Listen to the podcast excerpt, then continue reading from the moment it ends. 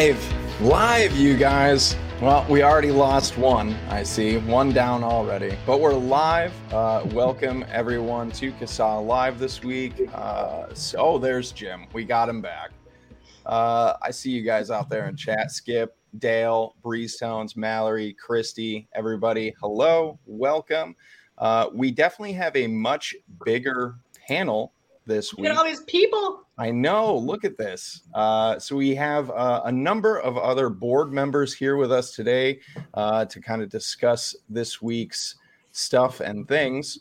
Uh, we have Danielle Jones joining us. We have Mr. Matt Cully joining us. Hi. The always lovely Julie Woessner, and forever grumpy Jim McDonald. How am I grumpy?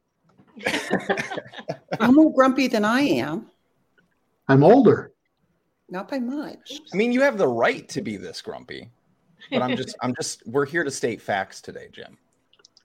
Anyways, be, welcome just everybody. to be uh, clear, we've got Danielle, CASAA's president, you, CASAA's vice president, Logan, and Matt is our secretary treasurer, and Julie wants to be nobody.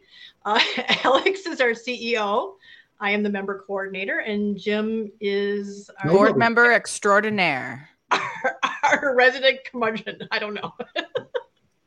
That's a title that we director of curmudgeon services. Writer yes. extraordinaire.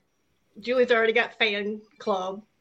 I still, I'm still on the board of directors. So yes, she is.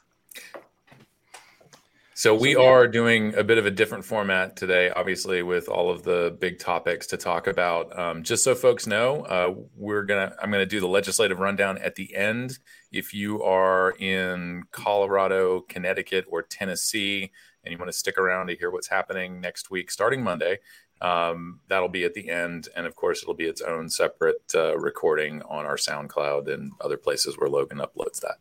Um, and so, with that, do we want to jump right into this to make sure we're uh, respectful of everybody's time? Yeah, I, w- I would say let's let's get right into it. Let's get cool. right into it. Do you want to roll that beautiful deep dive footage? You want me to roll the beautiful deep dive footage? Okay, let's do it. I wasn't sure if I was going to use bumpers this week, but let's, let's do the do thing. It.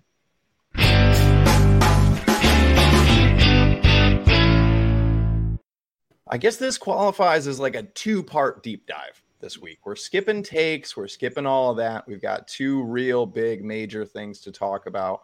Uh, and we're going to start this week with Danielle, who has some data to share for us. So, Danielle, uh, we're going to give the floor to you. Let me know if or when or how or where you want a fancy graphic to go up and uh, just signal to me. Give me the bat signal, and away it'll go. Sounds good. Um, as some of you may know, the CDC finally released um, their full MMWR on the National Youth Tobacco Survey numbers for 2021. This year was a little bizarre because we got sort of a preliminary release in the fall, which we usually get.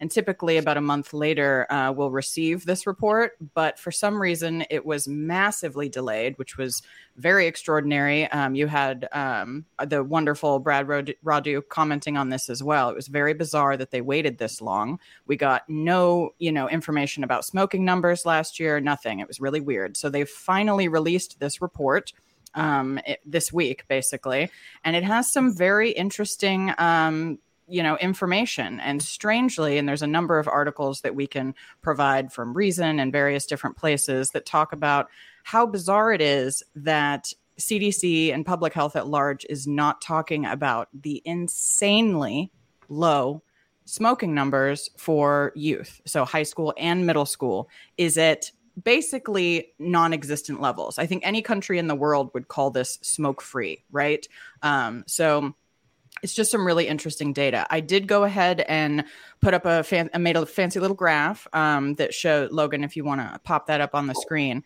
Um, so I'm basically showing you smoking and vaping. Uh, this is for high school specifically uh, and for current use. So that means any use within the past 30 days of taking the survey from 2004 to 2021, which is the latest data that we just got. Um, so the interesting things you'll see in the dark blue, that's your smoking rates. The green is your vaping rates. And then this cute little cigarette line that I've created is essentially what a predicted decline of smoking would have been before 2014. So the thing that you kind of have to you can notice in this data that something interesting happened in 2014, which caused the decline, the rate of decline for smoking to go way faster and way lower than anyone had predicted before. And if you speak to anyone, you know, on this channel, we're going to tell you that that had a lot to do with vaping. Um, so you can see sort of the coinciding of the rise of vaping and the dramatic decline in smoking. And so, yet again, we have seen, you know, in 2021. So I've got overall numbers and high school numbers, but high school smoking for 2021 was 1.9% of high schoolers. That is insane. That is unheard of. That is epic. The overall rate for both high school and middle school combined was 1.5%. So these are, I mean, we thought last year was record low smoking this dropped even further. I mean, it's it's kind of bananas if I'm being honest. And the interesting thing about this is that if you look at the vaping numbers, you'll see that absolutely there was a peak in 2019, um, but numbers have continued to fall. Basically, um, for for uh, high school, you've got um, the current you know use which is any use in the past 30 days at now down to 11.3% and by all accounts that was you know before the the numbers that we were seeing the rates that we were seeing before a vape epidemic was ever declared by FDA and CDC so we are now pre you know uh vape epidemic um, levels. And so yeah this is this is the data. Um, feel free to you know ask me anything or or if you want to talk about different things. But i would say one of the things i really wanted to highlight in this was this sort of trend versus reality area, um, the area of the graph, you know, which is basically the difference between what the projected rate of decline of smoking was and what the reality is.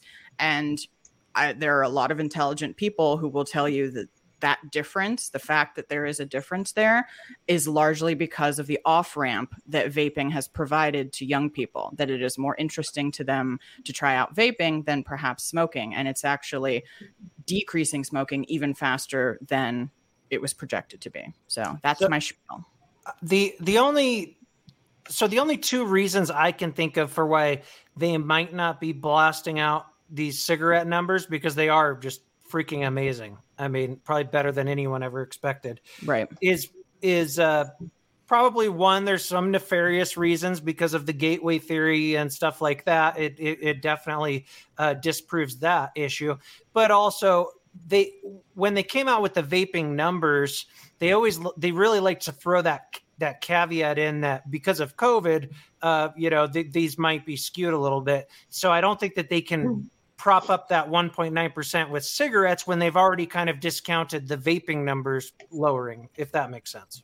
Yeah, it's interesting because they did include a disclaimer with the, this year's uh, 2021 rather's data that says, oh, well, because, you know, because of lockdowns and because kids were, you know, at home instead of at school, that you cannot compare this data to prior year's data.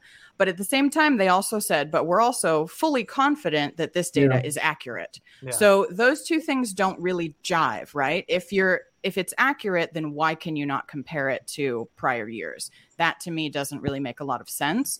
Um, and to your point, yeah, this completely disproves the gateway theory. If you if you look at this, so first off, smoking has continued to decline. there is maybe a small bump in 2018, but in actual numbers, it's like 8.1 to 8.6. It's not anything you know massively um, significant. So there's a tiny bump in 2018, but overall it is a massive decline. And even as interestingly even as vaping numbers have declined smoking is still going down. So you know even one of the things that we were worried about right is that with all of these laws and all of these regulations that kids were going to vape less because everyone was going to vape less right because access is, is denied. And then we would see smoking you know go back up to compensate which still could happen. But interestingly it hasn't happened. So even as they're vaping less, they're still dramatically smoking less. I just think there is there is no feasible logical argument anymore for the gateway theory. I just I don't see it. Yeah. And yet, right? Can I Go um, ahead, mention something here? Yeah. Just to be clear, what we're talking about are past 30 day smoking numbers. Right. So this is anybody one puff. taking even one drag off a cigarette in the past 30 days. Right. Daily smoking, or not even daily smoking, but smoking on 20 or more days of the month for high school students was down to 0.4%, which is one out of every 250. Yeah. So I think one of the reasons you haven't seen smoking go back up as vaping has become harder to access is that um, the usual reason that kids start smoking, which is their friends are doing it, or um, you know they're trying to be cool or whatever. Nobody else is doing it, so Yeah. it's I think- just unlikely to crank I think the itself up 2020 from scratch. I think the 2022 data is going to be the most telling. Like, is this Yeah. an outlier year because of COVID? But now that all just about every school is back, that's 2022 is going to be super intriguing um, to to check out. I wouldn't be surprised if everything goes back up a little bit. Yeah, it could it could go back up a little bit. I mean, Yeah. and that may be also why they don't want to prop this up too much because they're expecting stuff to rebound a bit. But I mean, if it still kind of follows the trend, um, But folks, they've never they've never had a good word to say about smoking declining as vaping has Mm-mm. increased. No. yeah, So you can go back to 2014, which was um, you know the first I think double digit year for Drop. uh, past Yeah. 30 day vaping in high school. Uh, Tom Frieden, who was the head of the CDC then, made a huge deal out of the vaping, but he didn't even mention that Yeah. smoking was at its lowest rate ever Right. it's been you know at that point or lower since then it went up one year but it didn't go up to an above 2014 level so And what's really interesting, and I think what they'll do is that the the data is suspect, and you can't really trust it when it comes to the good things, the good news. But it's hundred percent, you know, accurate and trustworthy in that 2.55 million kids are using tobacco Right. you know so that for that number it's you won't see them bring up that little disclaimer but you know if we start pushing things like oh look at all the smoking rates going down look at a they'll bring up that little disclaimer go, oh oh but you know Right. But but I do agree with Matt. I think we're going to have to wait and see until 2022. Yeah. I because it, it these numbers they're strange. It's it's been a strange year. and there there is an argument to be made, right? That some kids, you know, obviously get product from their friends, right, in a social setting at school, and if they don't have access to those friends at school, they're not using the product. So, like everybody said, I wouldn't be surprised at a small bump next year. I don't think it's going to be major because, like what Jim said, once you're not smoking anymore, you know, there's not really a big draw to go back to it. You know what I mean? Mm-hmm. Like it's easy to keep doing it if it's still it's if it's available to you readily, your friends are doing it, but once you've stopped, you know, for a while in vaping as well for for the young people, I don't know that there's going to be a huge uptick again. and i think i mean this is past 30 day that's going to fluctuate all the time Right. I think if you look at the frequent vaping and frequent smoking, where those are kids who are going to get it either way, they're they're daily users and they're not the ones who are getting it from their friends for a puff in the last 30 days. That those numbers looked good too. Right. You know, those those are the numbers were going down too. Those are the numbers we should care about. I mean, from a Yeah. public health standpoint, the fact that a kid took a puff off of somebody's vape at a party mhm. Right. concerns me not even a little bit as a parent. Right. You know, what what we're we're really interested in is the kids who are who are using it more frequently. Yeah. Yeah. And now that I have a teen, like it's kind of interesting really seeing this up close. And that is how most of the vaping is, especially with disposables. I mean, because she's pretty open with me, tells me about, you know, how how it all works there. It's like they they pass it around at a party and there's, you know, 15 different kids puffing on one single uh, vape or so, you know, Yeah. and, and it, it's almost about germs. yeah, I know. That, that really is very scary. We wonder why they get mono and shit like Right. that. but uh, and and yeah, she said it's almost completely from, you know, they have dealers at school that sell these things. So I, I think it's interesting to see that as the past 30 day vaping use goes down, that as a percentage of the total, you have more uh, kids who are vaping frequently. And I, I think that's a good thing because what you're seeing is the ones who vape frequently are probably the ones who smoked Right. Or would have smoked Or would have smoked. and Right. now they're and now they're vaping instead and although that number looks larger it's like 25% of the total or whatever maybe even more than that i don't remember what what you're seeing is just a max mass exodus from combustible cigarettes Yeah. and Neither That's what study out of the UK just just said that it was it was that um, co. Uh, totally blanking on the word right now. When they had liability, um, Common liability. Common- common liability. liability. Thank you. Uh, that pretty much the the kids who were vaping most likely would have smoked, and it's not leading them to smoking at all. There's no gateway. yeah the regular the up. regular vapors yeah And Yeah, you know, for, like for. CDC and for all of the campaigns, there's really no motivation to to dig into this data because that again, just like Gateway, erodes at their talking point that these products are um, are hooking you know kids who, who wouldn't have otherwise smoked, um, and so you know yeah this this this refutes that pretty positively. yeah they don't want to know so Yeah. Well, it doesn't fit their narrative. And I think we've all seen that the government feels quite comfortable um, giving us information in a way that makes their point. Whether it's accurate or not, they're doing it for our own good. Yeah. Right. That was said with heavy sarcasm Right. about for our own good. Um, I don't believe it's ever appropriate to lie or misstate the facts for somebody's own good. It gets you into a lot of trouble.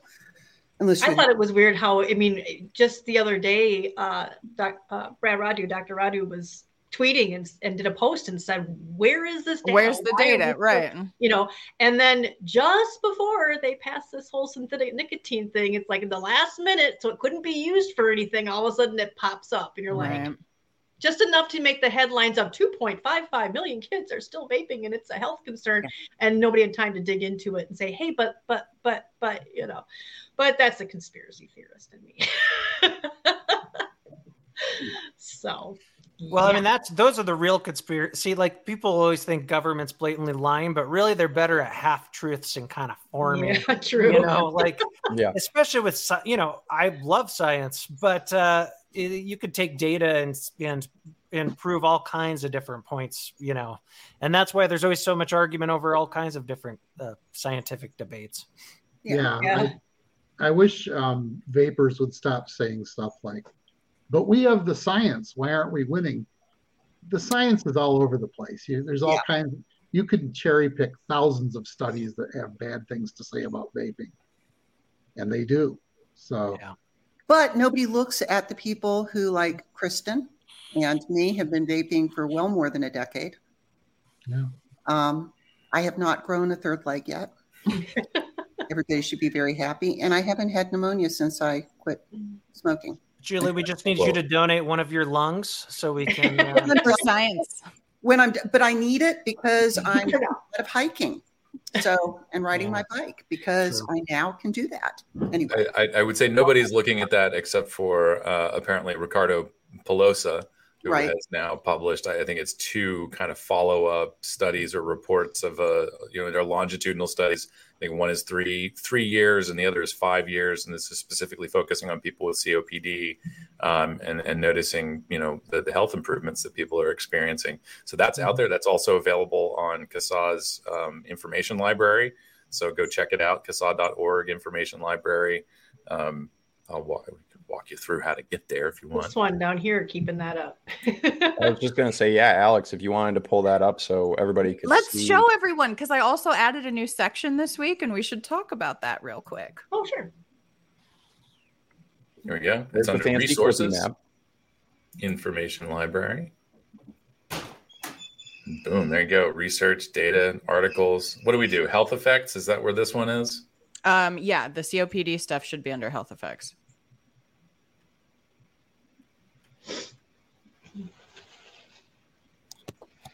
And here you are. I've organized it into two primary sections. We've got science and then we've got sort of news blogs type. And then within those two categories, I've broken it down even further by, you know, cessation, um, you know, people who study uh, vaping for cessation reasons, health effects, um, all mm-hmm. kinds of different. Um, but the new oh, yeah. section that we've added is the recommended reading section. So if anybody out there is trying to create a tobacco harm reduction book club, I've got you covered right here. Here's your entire reading list for I don't even know how long, at least a year probably. Um, these are uh, thanks to the CASAA board for helping to contribute to this list. But these are some of the best uh, books out there written by people that you know and love uh, all about this issue.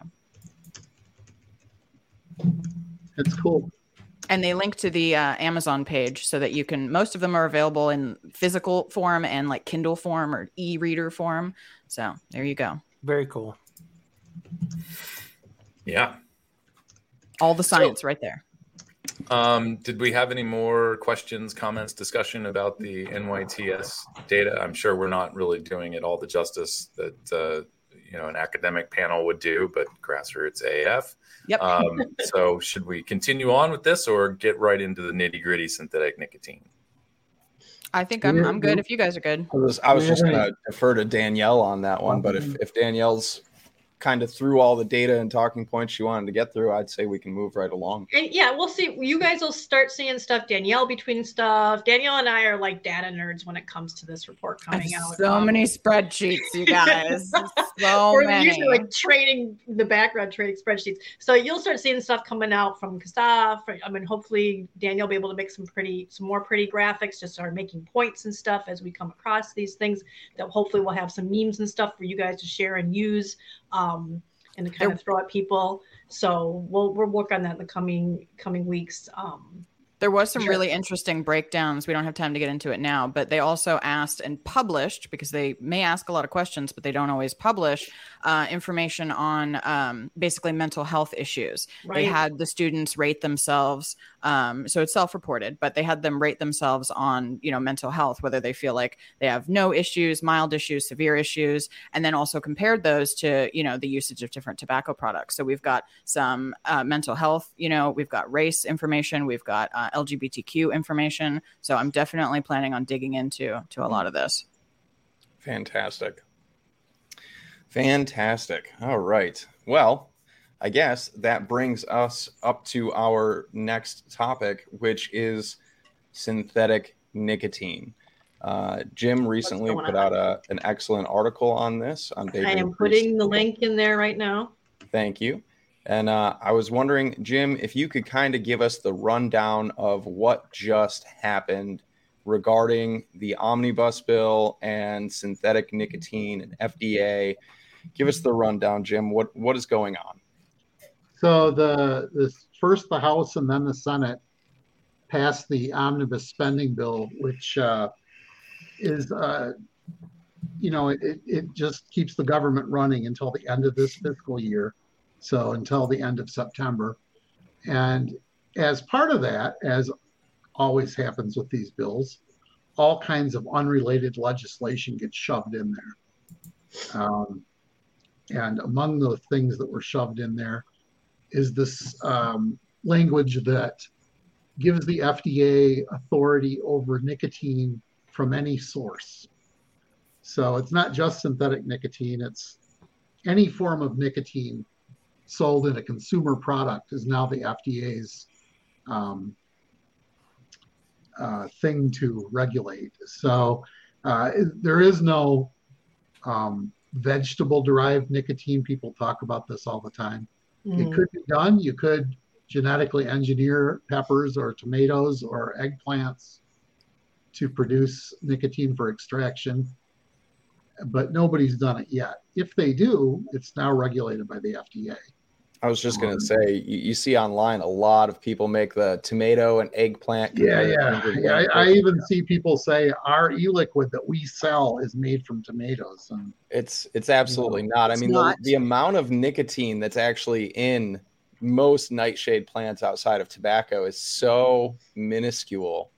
Like the amount of that vegetable you would need and the process that you would need to They're get. They're lying. Yeah. They got a couple hundred workers in a warehouse out back just stomping tomatoes. it looks like an ocean spray commercial. You would need, you would need um, somebody told me this once, a chemist. I remember you would need a whole truck, like a semi, full of tomatoes to make, to make enough nicotine to make like a bottle of e-liquid. So yeah. it's just not there yet. But anyway, that's we're really getting um, aside here. So the language in the bill um, gives the FDA authority over all nicotine. It's going to take effect um, 30 days after President Biden signs it. It looks like, according to Paul Blair, that's going to be Monday or Tuesday. It has to be by Tuesday because they also passed a short-term um, thing to keep things going. Extension. Tuesday. Um, anyway, after the 30, after um, Biden signs it, uh, you'll have 30 days before it takes effect. And then after that, there's an additional 30 days before anybody who wants to remain on the market any longer has to file a pre-market tobacco application, a PMTA. Um, I did so, before before you go further there, Jim. I, I did just want to double check the timeline here. Yeah. Um, I have this written on our call to action um, and this, of course, adapted from from Paul's uh, tweet. Uh, right. So it's 30 days from an enactment. Enactment is the effective date. 30 days from the effective date uh, is when PMT app- PMTA applications are due, and then 90 days from the effective date is the deadline for FDA to issue marketing orders. Just want to make sure I got that right. They're right. not so the so the longest anybody is going to have before products have to come off the market or have received uh, authorization is 120 days, four months. So I guess can FDA though do what they've done in the past, where they basically say we're not going to get this stuff done in time, so we're going to enforce, or no, we're going to exercise enforcement discretion until we're done. Yeah, they could do that, and that's I believe something that um, industry people are hoping for or possibly yeah. working toward. Um, the thing is, everybody who has synthetic nicotine products on the market right now is going to have 60 days total to sell them without worrying about enforcement, whether they submit a PMTA or not. Yeah.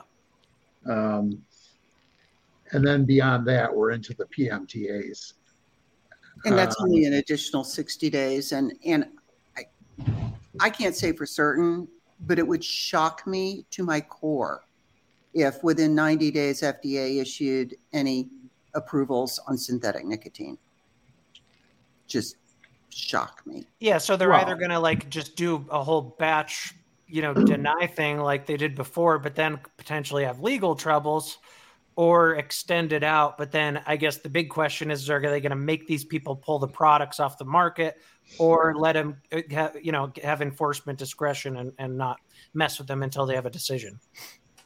So I, you know, nobody knows what they're going to do. Of course. Uh, I, I'm going to be very curious to see what happens with all the uh, C-store disposable products that are on the market right now. Not just Puff Bar, but all of Puff Bar's cousins. Yeah, but there's also a lot. A lot of those are conventional nicotine, regular tobacco-derived nicotine, and these C stores and smoke shops don't care, or even probably most of them don't even know. You know, that's right. True. I, I, think it's uh, it's easy for the FDA to focus on dedicated vape shops and online sellers because that's all that's uh, you know they don't have to worry about anything else um, when they deal with them uh, and it seems like um, you know vaping businesses are getting more attention than c stores which are selling all kinds of stuff that was never submitted Yeah. You know, with the PMTA. I don't know if any of you can answer this, but Sean Casey's asking: Is it correct that people without existing products, without existing product with MDOs, can't resubmit new PMTAs? You can't resubmit identical products that were only changed in the form of nicotine they used. That were already rejected, right, with Right. MDOs. So if Okay. you come out with a synthetic version of the same product, same name, same ingredients, that can't be resubmitted with a new PMTA. If you've already been denied. However, you have between now and 30 days from when Biden signs it to introduce new synthetic products Yeah. that have different ingredients and different names. So that company can still submit, just it's got to be for new products. It's got to be, it can't be for a product that already received a Yeah. marketing denial But of order. course, you know, this kind of beggars the, the question of whether anybody's got time to submit a robust PMTA. Yeah. I, I would imagine that the, a lot of those companies them are. already have it. You know, they're just going to change some stuff in and out if they Right. already have kind of their template. And again, I know we don't want to. We're not giving any legal advice, but th- some of them might purposefully do it just be, in order to sue Right. the FDA once they're denied. Right. And there's still, you know, lawsuits out there. And there Yeah. are probably companies that um, closed or, you know, withdrew their registrations um, before all of the lawsuits after the MDOs that might be regretting that and wishing they could get back into the business now. I'm not saying they should do that. I'm just saying there may be some people out there who, Yeah, and a, a lots. How do we know any kind of timeline on some of these uh, existing lawsuits? Because a lot's going to hinge on that. If there's some wins, Yeah, I then mean, there's some of these. Some of these are going to be happening soon, but some of them aren't scheduled to be heard till summertime, or um, and some of them aren't scheduled at all. yeah. So this is probably going to be going on for many, many months, if not years. I mean, even people who don't care about vaping, this should really concern them that Congress did this. I mean, the, the idea that you can just forget the science, don't have anything that supports what you're doing whatsoever, and just completely change the the process. I mean, Yeah, but on, on on face value, though, if you don't know anything about it, it- it just looks like a loophole, and it Yeah. makes co- complete sense for them to uh, uh, Right. to to then put synthetic nicotine in with with regular nicotine. Now, obviously, our issue is is that the FDA is com- completely incapable of regulating these products properly, so we don't want to give them even more oversight. But if I'm Joe Schmo and I don't know anything about it, I'm going to be like, yeah, that makes sense. I mean, they're just Yeah. closing the loop. right but and i understand what you're saying and, and i agree completely but what, what i was saying is that it's not just closing a loophole they put a bunch of stuff in there that that okay you've got 60 days to to get your you know pmta in you've got i mean all this stuff was things that it took years for the fda to come up with that Yeah. they just poof, threw that away and said nope here's what we're going to do because we want to punish these people for doing this Well, yeah, I mean, I think for- they're I mean, I, it should concern people that that, that Congress is just, you know, screw the science. But nobody cares about punishing loophole people. I mean, Yeah. that's how this is publicly perceived. And I- they yeah. gave bare minimum, which I don't even think is sufficient um, on any score, but they gave kind of just, yeah, you got Well, 30 days. Don't you guys think Yeah. that there might be room for lawsuits based on the fact Oh, that, yeah. uh, that Congress has completely thrown out the um, the um, Administrative Procedure Act? in That, the- that's what I Oh, was the rulemaking. Yeah. Yeah, that makes sense. I mean, that's I what I don't was, that's what I was getting at. Yeah. that's what I was getting at. They're skipping over all of that. because this isn't uh, this isn't a product. This isn't the same thing that was just like you know that people were like scamming the FDA. It's a different product. It's not tobacco. Right. The Tobacco Control Act was meant to regulate tobacco. This is not tobacco. So the FDA, in my opinion, should have to go through its normal procedures under the Administrative Procedure Act. Deeming, like I was talking about earlier. Yeah. Well, you know, but Asking about, I Congress, was asking you guys about that. Congress does write the rules, right? I mean, they're the ones who with the able But they- assistance campaign for tobacco free kids and Philip Morris, um, wrote the Tobacco Control Act to begin with. You know, but I do think that there are some legal challenges. I'm going to be um, really looking forward to seeing what some of the more seasoned attorneys representing industry players come up with. I think there's going to be Yeah, some good stuff.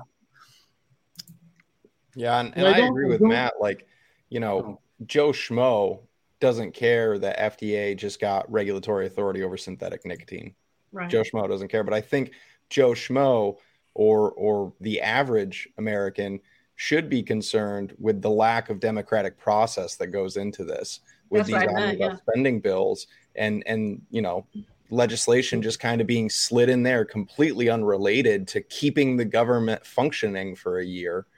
Um, That's typical, but yeah. you know and Yeah. i think that's i think that is a key point for the average american to be concerned with whether you were talking about nicotine or whatever you know that's that's a concerning thing. I mean, I- whether yeah this is putting, this I mean, is so it, you know i don't know how long it's going to take for the electorate to be fed up with this but it is as kristen noted this is sort of standard operating procedure in state houses and in congress. Um, you know new york was a good example of this. Uh, the flavor ban was tucked into the state's budget bill that was you know there's all kinds of we, we've just been in a state of emergency for like two or three years now so of course, there's lots of pressure for for governments to pass their budgets to do things like you know fund a COVID response, fund you know the effort in, in Ukraine and and whatever. And so these things must pass. We must fund the government so that state parks and other services stay open. And it's done very hastily and quickly at the last minute. And for you know specific to synthetic nicotine, you know I understand that many in Congress are willing to accept the propaganda handed to them by Philip Morris and Campaign for Tobacco Free Kids, which should be referred to as a singular entity at this point, um, and and just accept that the loopholers need to be punished. But this is, as Jim mentioned, a different product. It doesn't have the same supply chain. It doesn't have the same manufacturing issues. Arguably, you know, it, it, it is something that should go through review just to highlight the potential difference in environmental impact for producing synthetic nicotine. This bill, this language didn't receive a committee hearing. There was absolutely no engagement with the public. And as usual, no engagement with the primary stakeholders, which is us. Uh, and and it was slipped into this must-pass bill with no debate, no no daylight, uh, and voted on rather hastily and with just the cold, calculated procedural uh, uh, uh, actions of, of balancing your checkbook at the kitchen table. Um, it was it was pretty disheartening to see this. Um, and and yeah, even Yeah, and they, they did the same thing to us with the with the, the vape mail bill as the well. mail-in. Um, And a little I- different. The vape mail bill was debated and passed in the House and passed in the Senate Yeah. in slightly different versions before before it was put into the yeah, spending bill. And half the I'm- I'm- people, at least, who voted on this probably didn't even know that this was in here. No, it's like almost three thousand pages long. Well, Not I'm assuming what FDA will say is that they have already deemed e-cigarettes. So now that they have jurisdiction, it's just so weird because there's nothing, uh, you know, there's no precedent here. I don't think. Now that they have jurisdiction over synthetic nicotine, they don't need to do any future deeming because it's Yeah, already that doesn't- Yeah, I because Congress writes the laws. I mean, the thing that's kind of frustrating, well, kind of, the one of the many things that's frustrating about this is it's the same kind of thing when we were expecting deeming. You know, that was coming down the mm-hmm. pipes for quite some time. We were all speculating what was it going to look like.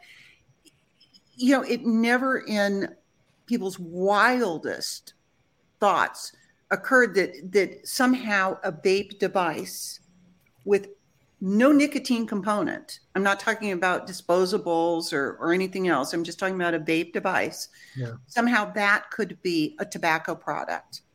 I mean, or or no nick.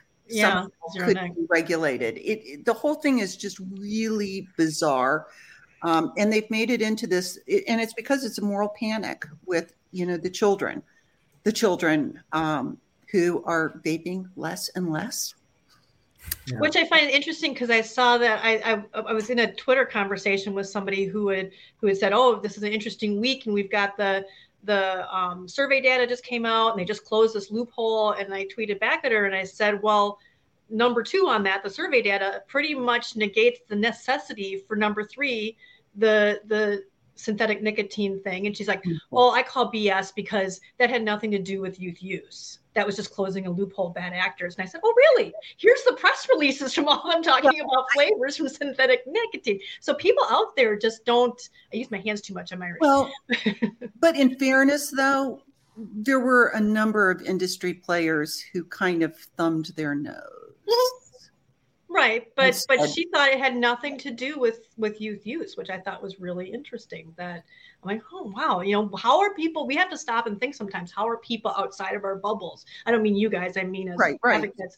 Well, we have to think outside of our bubbles of how how are other people viewing us and the things that we say. And I have this conversation a lot with uh, with folks about you know blaming parents, uh, you know, and and stuff. And so that's one of those things that kind of went, hmm, people aren't seeing this loophole thing as being something that's tied to the flavor teen thing. You know, she didn't, she didn't, and she's a doctor and she didn't see that. So I thought, well, that's interesting. I wonder where that perspective came from. Why are they not seeing it that way? So, yeah. Well, another thing, Sean um, Casey made the point that it's kind of hard for people, for industry players to fund a legal challenge. Um, when their businesses are getting ready to be wiped out. And right. I just want to say, I, I fully appreciate that, um, but there is strength in numbers. I think there will be opportunities for um, larger group efforts. I hope. I hope that's something that the industry is working on. Um, well, I think you're 100% going for an injunction too. Um, just like, you know, with these, if you, let's say at that, let's say FDA doesn't give uh, um, any kind of enforcement discretion and they don't finish PMTAs on synthetic, and so they just tell everybody to pull their crap off the market. That's when you sue and you try to get that injunction, like what uh, Triton did or something. But yeah, if you don't get it, then you might not be able to see the whole thing through. Yeah, I mean it's it's very frustrating. Um, so Julie, Julie, you're a lawyer. Let me ask you. Let me put you on the spot here. Not practicing, haven't practiced for decades. not legal advice. Not Julie not is a Duke University nothing. law school graduate. Yeah, well, so, whatever. You're kind of a big um, deal, Julie. Does Congress Congress does write the rules, Congress writes the laws, and we know that. Does Congress have the ability to override the Administrative Procedure Act, which is supposed to cover all federal agencies, and say it doesn't have to be followed in this instance? One would think not. However, that is a matter for a judge to decide. You know, yeah. I mean, none of this is none of this is easy. I, you know, and that was not my area of practice. So, I know it wasn't, and um, I was just kind of kidding you. I just let I, I know. I mean, it's just it's just kind of like, damn, you guys write the rules and then you just change them midstream or ignore them. Yeah. And you know, I do think that there are some legal challenges. I do think that there are some um, intelligent people who are working on this, not me. Um, but, you know, I, I, do think that there are going to be some decent legal challenges. Um, I mean, because that's really the play at this point.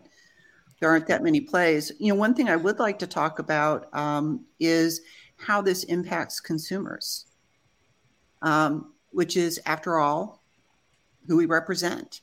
Yeah. Um, you know, and, and certainly as we watch businesses exiting this space um, or kind of retooling, we've seen a massive retooling towards, like, for example, CBD.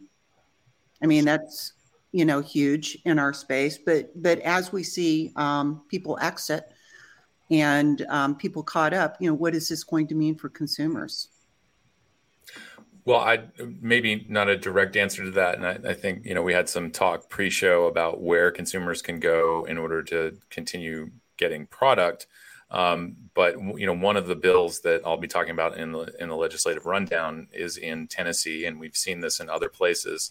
Uh, and it's this proposal to make a product registry, uh, and this would be for um, uh, you know, basically any product that has received any kind of marketing authorization, provisional or as a result of PMTA authorization, um, they would be on this list maintained by the state. And then these bills effectively make the states an enforcement arm of the FDA.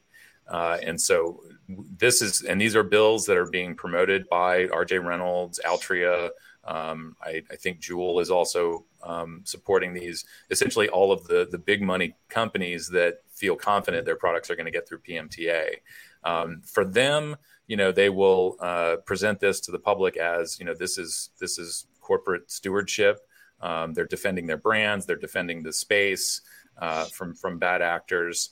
Um, you know, but the reality is that this is sort of you know FDA's regulatory uh, scheme is failing. It has failed, uh, and, and now it's being you know pushed into the states so that you know the federal government is on the isn't on the hook for enforcing their bad regulations. Yeah, this has been um, was just kind of playing the game, and I mean, I think that their shareholders would be pretty upset if they didn't fight something like that. So, right. from a business standpoint, it obviously makes tons of sense, even though we hate it. Oh, right. Oh, but this has been in play for a few years now. I mean, this is nothing right. new. And this is something that CASAA identified very early on as a potential problem. And in fact, we were scolded by some industry players. And I'm not talking about the majors, I'm talking about definitely the minors. We were scolded were because we, scolded? We, we were scolded. We were. Well, at least I was Oh. because you know this was something that showed that they were responsible business people and and all of this and this is when people legitimate had legitimate thought like i can get a pmta i can spend a lot of time and a lot of money and take this seriously i'm not doing this on the back of a cocktail napkin you know i'm doing this very seriously and i have a good chance of getting a pmta so, you know, they were in favor of some additional regulation, which they felt would, you know, promote responsible the view that they're responsible players. Um, so, but we fought it since day one. Day one, we fought those because it's just a, a registry. And if you're not on the registry, they can go after you. FDA might move slowly, states can move faster. Yeah. Yeah. I mean, as far as access to consumers, I think it's, obviously we've FDA's enforcement has been lacking. They could step that up, but I mean, there's a good chance that you're going to see vape shops selling, you know, illegal product for years. But at the same time, there's a lot of vape shops that will just go out of business because they don't like uncertainty. So when it's time to hmm. sign that next three year lease, you know, well, I don't know what's going to happen with synthetic. Maybe FDA is going to step up enforcement. I'm not going to take the chance. And that's kind of what we saw in 2016 too, where it was just people jumping out you know, on their own beforehand, as opposed to FDA really forcing anybody's hand. Well, I also want to make the point that's just so painfully obvious to me, but I've heard a lot of people speculating about it. And the point is that as consumers, I don't have a problem buying something that is illegal. Yeah. Right. I mm-hmm. mean, there FDA isn't going to come in and bang down my door I'm not going to prison. I'm not getting any fines. I'm not going to get any scare letters. Mm-hmm. Um, you know, so I'm going to continue to buy products from the the industry players who are willing to sell them in the shops and the online stores, and I'm going to do that up until the bitter end. So, yeah. And I think people need to understand that there's no enforcement against individuals buying or using yeah. vapor products or making yeah. It's only commercial businesses. Right. So I should also mention that I have no problem making my own e-liquids. So I do it too. Yeah. I mean, the trick is now at this point, it's kind of hard to get nicotine. And that's true. Um, folks, if you're interested in DIY, there are sources out there for this stuff. We're not going to name legitimate them. sources. What's that? Legitimate. legitimate. Well, they're legitimate for the moment, but right. I'm saying there are because of the shipping restrictions. It's not as easy to get just raw nicotine as it was. Um, not impossible. Selling but... it. There are people shipping it, probably, possibly illegally, and um, if you go looking, if you go looking, if you do a little searching, you'll find it right and i'm curious and, um, is it is it easier to find uh, uh, nicotine base than it is to find a Vuse That's a tough question. I mean, that I think is, still, I think a good question. Today, it's still easier to even buy just pre-made uh, products than buy bulk nicotine, probably because you got places in Canada that are still shipping to the U.S. and they don't care. Obviously, you got places in in China and in Europe that are shipping to the U.S. Well, so you've got, you've it's got still American companies too. yeah, and there's American companies doing it as well, but a lot of the big you know ones are now you they don't, they're not shipping every state and they're using those those alternative. The shipping is tricky. Yeah. Yeah, Yeah. but Jim's point is well made. Um, if you have any interest in do it yourself, now is the time. And you know, I, I think the message is that no matter what, I mean, even if it's getting a, a lousy tobacco flavored e-liquid that successfully somehow navigated the PMTA, you can still flavor it at home. You know, Sure, that's, yeah. that's pretty easy. You know, there are always going to be options for the people who are willing to look for them and maybe extend mm-hmm. themselves a little bit. What I'm more concerned about are the the rank and file. They're not passionate vapors.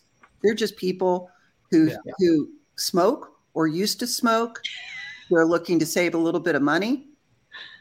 You know, maybe save their lives mm-hmm. and but but if it gets too weird, they don't want to do it. Yeah, Yeah. and that's I'll the overwhelming viewers- majority of vapors too. And if their vape shop closes down, they're not going to try to, you No. know, find you know, not everyone at least, some might, but especially folks that maybe aren't internet savvy or something, they're not going to go through all those hoops to try to get what they Yeah, want. seven Or year they're old not going to grandma. trust it if they feel like it's illegal. You know, they're well. What if it's?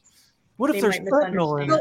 Vaping didn't really take off. In the very beginning, we were in a total gray area. We weren't legal, but we No. weren't illegal. So we were kind of legal, but there weren't shops. So you had to order online and Or you know, people just didn't want to do it.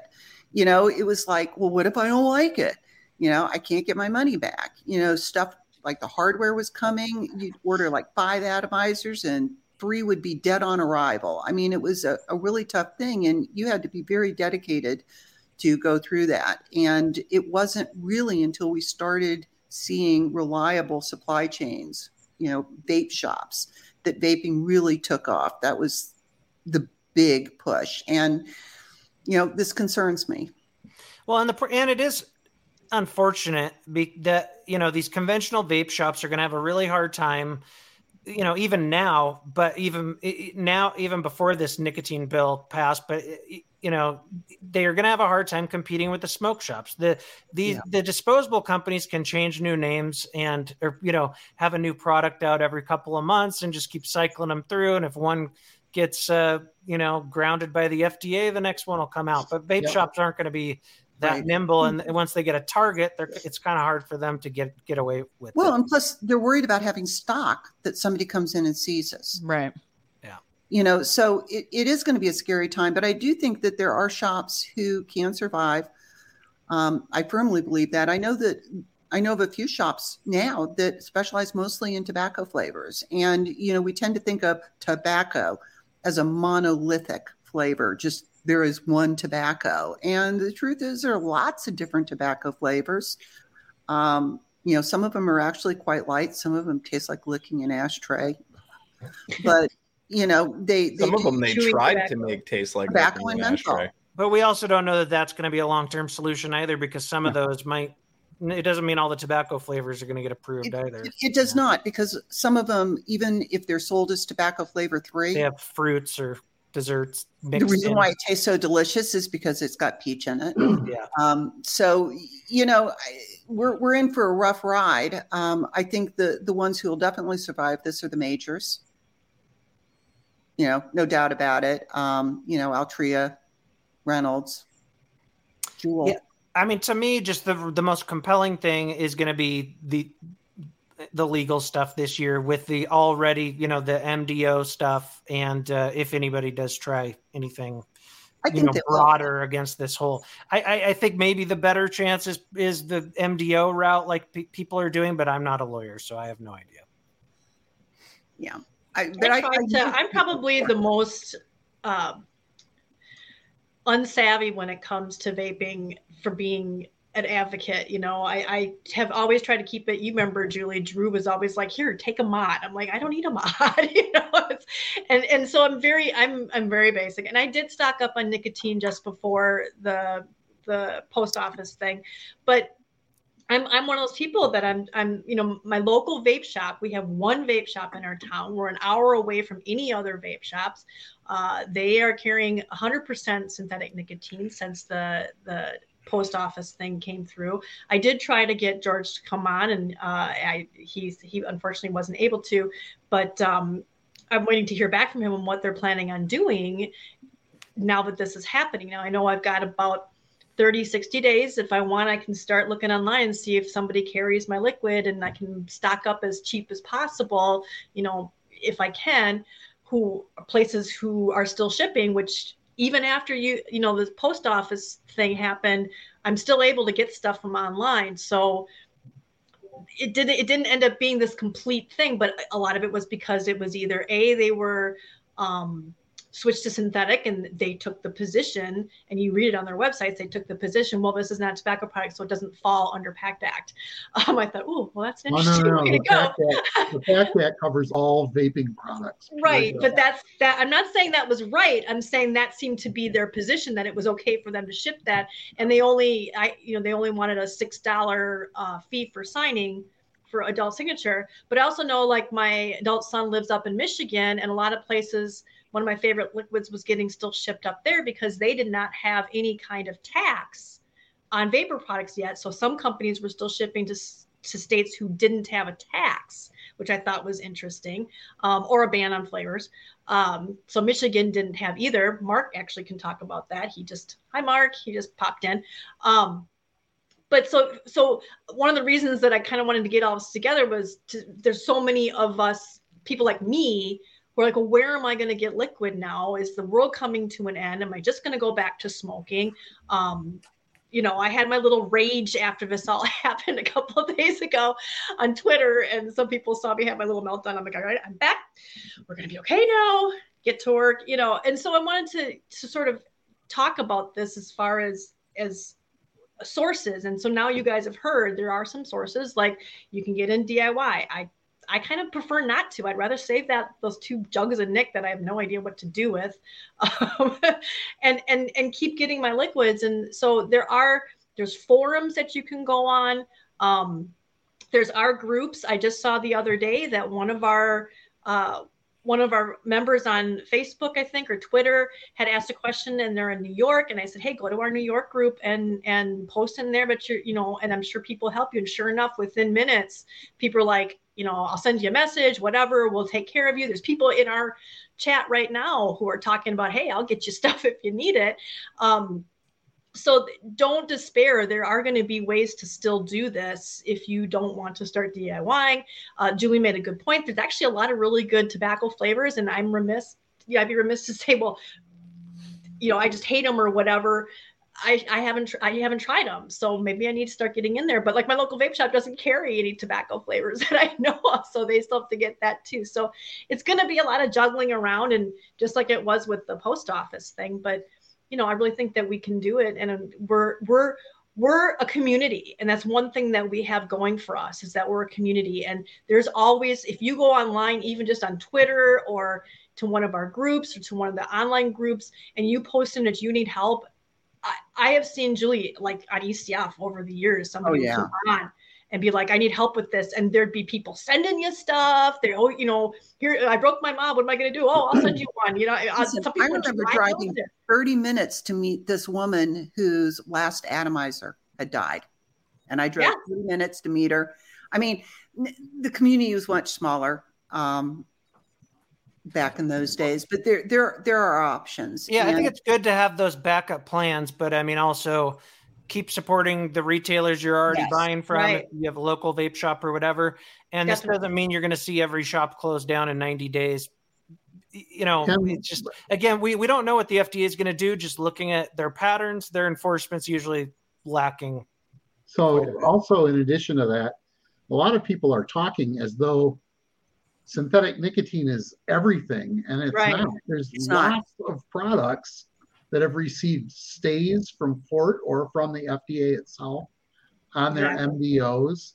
There are people who are suing that have, um, you know, gotten injunctions and yeah. have products legally on. There's lots of legal product on the market yeah. right now. I think that that was something that we included in the language in the in the engagement was, you know, there's yeah. still something like 55,000 products out there that are currently legal to be marketed because um, they're waiting for a decision from FDA. I also still want to point out that it is completely still legal for private citizens to ship up to 10 lightweight packages per month through USPS to other private citizens, yeah. so long as there is no commercial value, no exchange of money. The community can still help other community members out through the US postal system legally. So that is 10 lightweight shipments per yeah. month. So remember that, you guys, that there, if you have friends, you know, and I'm t- seeing in chat, like, don't come in chat on YouTube and ask people where to get stuff. Don't do yeah, that, you guys. don't this is not, we're, we're underground. Okay. It. Just highlight it for, for enforcement. Um, right. So don't, don't do that. DM, Talk to people DM. Privately um, understand that even Facebook groups are monitored by Facebook for keywords. Mm-hmm. So consider that, but talk to people. I mean, if somebody were to come up to you and say, How would you get XYZ that's not available on the legal market, right? You're not going to post on the internet. You're going to find a friend you trust and ask them. This is the same protocol, and we can still help each other without breaking the law. I just wanted to remind everyone of that. Right. Yeah.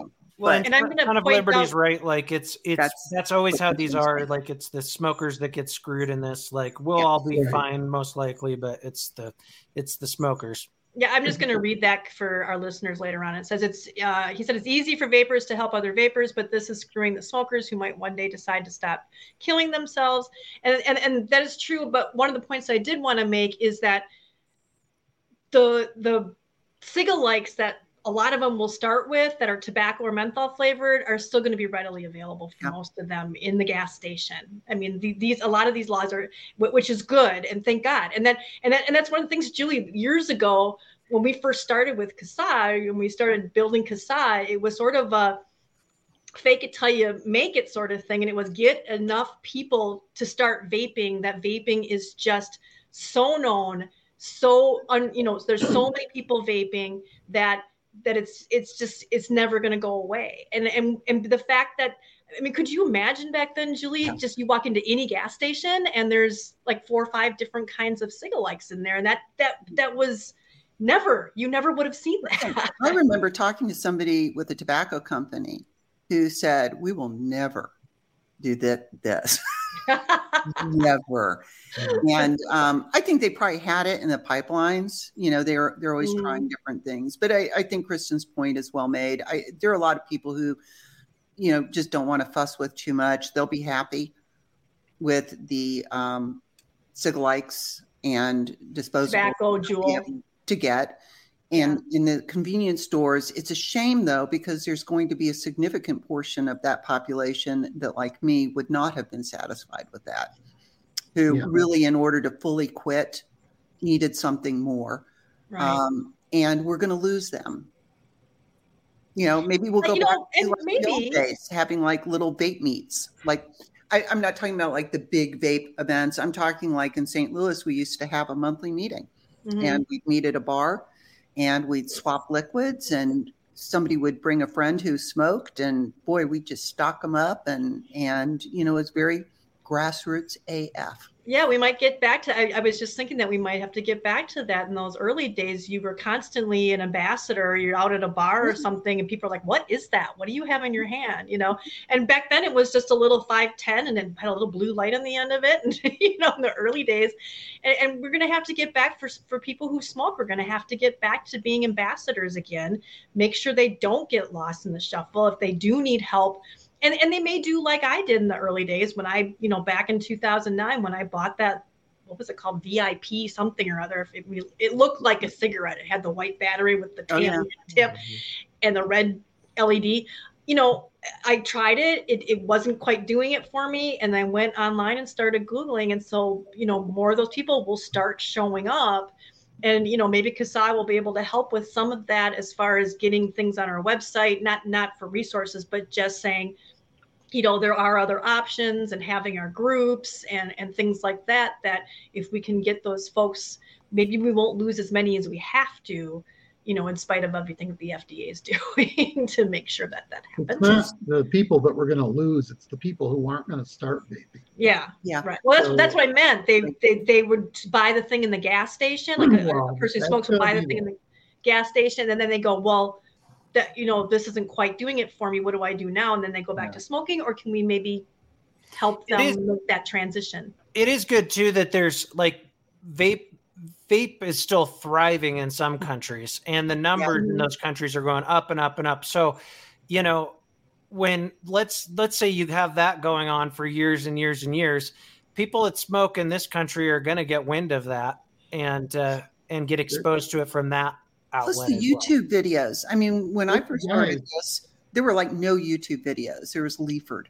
As soon as the FDA authorizes some products, some serious products, by which I mean like the Juul, the Vuse, the Vuse Alto, that stuff is going to be advertised like crazy. yeah Those companies are going to make a, they're going to put money into advertising once. Aren't they going to sure- ban all the advertising like they did with cigarettes? Though you don't think that'll happen? They never banned any advertising on cigarettes. The cigarette. Well, you know what I mean. Not to advertise. on some outlets But they're already advertising like crazy. They're not advertising like crazy. Once once not they have an authorization, they'll really put money into it. Right. I'm Mm, telling you, nobody's gonna not know about vaping. no. It, it's not. We're not going back to 2009. No, we're not. And I, I just keep hoping that um, if if all we're left with in the easily accessible market are you know these kind of products, my my hope is that the FDA does process doesn't completely stifle innovation because I'd like to see those products improve because they still suck. Just just putting that out. I'm, I'm more worried about the Chinese process stifling innovation. Well, They're they're apparently uh, vape products sold in China are only going to be tobacco flavor as of Yeah, now. they just Yeah. ban Or, flavor. you know what? They weren't really using the more advanced refillable stuff much anyway. I mean, it was it was No. RELX, which was the one you know number one brand there, Yeah. and so I mean, I, I don't. I think the the Chinese are going to continue making stuff for other markets, but Well, that's that's the hope, but right now nobody's hundred percent sure that they're not going to enforce their domestic rules on products Yeah. aimed outside of the country. So and China is one government I wouldn't want to. well, they'd mess still be able to make like refillable gear, but yeah, they wouldn't like something like a disposable. You know, they wouldn't be able to fill them with Yeah. yeah flavored product in in China, I suppose. And and Damien is Damien had made the point that the one of the problems with being an ambassador right now is all the misinformation out there, and I would totally agree with that. But you know, I personally have found that it's really helpful when I say, "Oh, yeah," I you know when they say, "Oh, that stuff will kill you," I would say, you know, if you had asked me X number of years ago, I would have said, "Yeah, that's really bad." But you know, here's what I've learned over the years. And you know, you got to try. I mean, you got to try, but it's really hard when somebody's smoking a cigarette, looking at you, saying, "Yeah, that shit's going to kill you." Yeah. Well, and since the Absolutely. pandemic, people are trusting the FDA and CDC less and less. So you can say, well, you know who says that? it's the FDA and CDC. How much do you trust them? Julie, that's a sales technique, you know. Yeah. That's, that's Yeah. the feel felt found technique. I used to feel the same way. Yeah, but it works. But well, what happens is when you argue with people and you just say you're an idiot Oh, that doesn't. wrong, what happens? They just completely shut down. But if No. you show that you're hearing what they're saying, you're listening and actually agreeing with them on some level, then they don't completely shut down, and maybe a tiny bit gets in there. Uh, my number one advice for debating with people online, because if anyone follows me on Twitter, you'll that see. Well, I do it online. I do it on Twitter. Um, find something that you can agree upon. It disarms people who think that you're just gonna like, you know, teeth out, uh, balls to the wall fight. When you say, you know what, I do agree with you on that. But there is something like find things to agree on or find a way to compliment them in the middle of the argument, and it will throw them for a loop, and you will have an easier. You may not, you know, convince them of everything, but you will have a more civil discourse. I can say this. So Ian Thomas asked, do you think FDA are going to drag their heels for as long as possible to avoid giving any decent product and by association all nicotine vaping positive PR? That's, that's That's a good question. It is a good question. Let me pull out my crystal ball. Well, I, I think, think that's, that's of- probably one reason why the Juul application is not Yep. gone all the way I, I think part of that is also that they are in the process of finding a FDA commissioner, and now they're in the process of finding a Center for CTP. Tobacco Products director. I think that once those two people get in their jobs and talk to each other, then you'll start seeing some stuff get authorized. But I, you know, who knows for sure? You might they you might be right that they'll drag their heels forever. You know, you'd think with the well-oiled bureaucracy that is FDA, Oh, CDC, well-oiled and so on, that it would just uh, the institutional knowledge would just carry over, you know, Well, you automatically, and it doesn't matter who's in charge; they The just place know. runs like a Swiss watch. Yeah. Right. what we're also going to see though is you know decisions coming out of the fda that are going to be colored by the um, political beliefs True. just I, i'm just to say it I, I think that a lot of the the impetus to you know really get down and, and enforce is going to come down to the leadership in the fda and i think there's going to be more appetite for enforcing as time goes on. I think there's going to be less appetite for approving anything. And I do think that they might drag their. he- I don't think they're going to drag their heels too much longer on some of the um, the larger player stuff. Um, but I do think we're going to. The first e-liquid that gets approved is going to be huge. Yeah, It's going to be huge, If and that ever happens. I think that as soon as they do that, if they do that, there's going to be a hue and cry from the Campaign for Tobacco Free Kids and the Untruthful Initiative.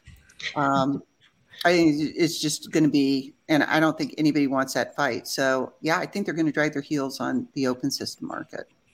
That's my crystal ball. Well, if it's I don't, if it's tobacco, I mean they're probably going to approve a tobacco flavor if anything, if they do mm-hmm. Yeah. approve open system stuff. So I mean, If- there might be less pushback on that, but who knows? Yeah. My my beloved grape crush is gone.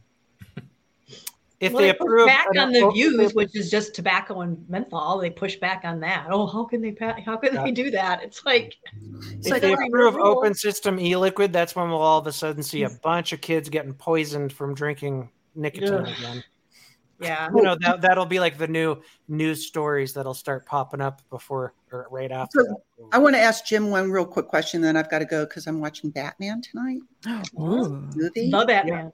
I got to go pick up my dogs. Um, but Jim, I've been seeing some posts out there with people saying, "Oh, businesses are saying that they're going to advertise their e-liquids as not being used for electronic cigarettes, but instead to make tinctures and oral stuff and pack, you know, not for vaping."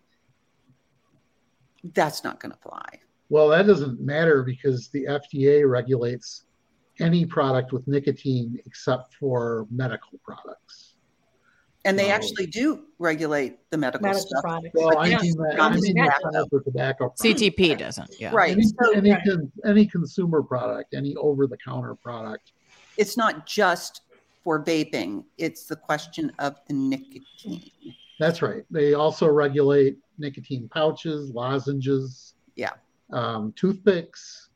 Any. So the fact that you put it in your mouth is not going to fly. Just thought I, unless it's a medical product. Unless unless it's, it's a medical product, but then you have to have medical approval. I mean, you know? even the like, there were I, I've I've never used or seen these products, but there were like hand gels.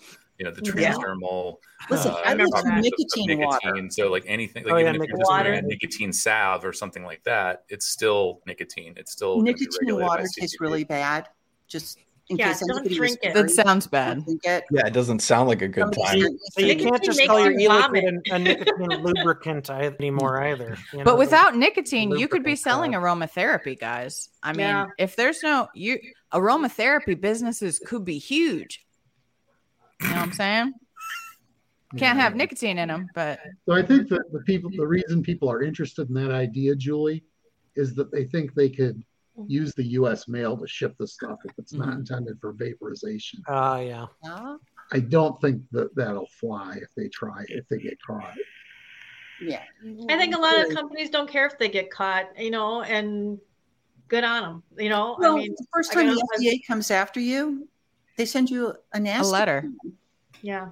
Yeah. And we're not encouraging companies to do this, No. but I'm just saying, as a as a consumer, go out and look for this stuff. It's you know, this is Still there. It's not going to disappear tomorrow, and and there's going to be companies out there that you know, but be careful. You know, I would suggest using some kind of third party processing if you can, because you know there's going to be some shady people taking advantage of desperate vapors. So be careful on where who you're giving your money to. But again, there's we're gonna ha- you you have the CASAA groups that you can join. We have a state group. You have you know the e-cigarette forum. You've got places you can ask people. You know who did you go to? You know and, and do it in private. Again, um, there's nothing illegal for you to do this. You just don't want to out the people the, the the companies who are still trying to help people quit smoking.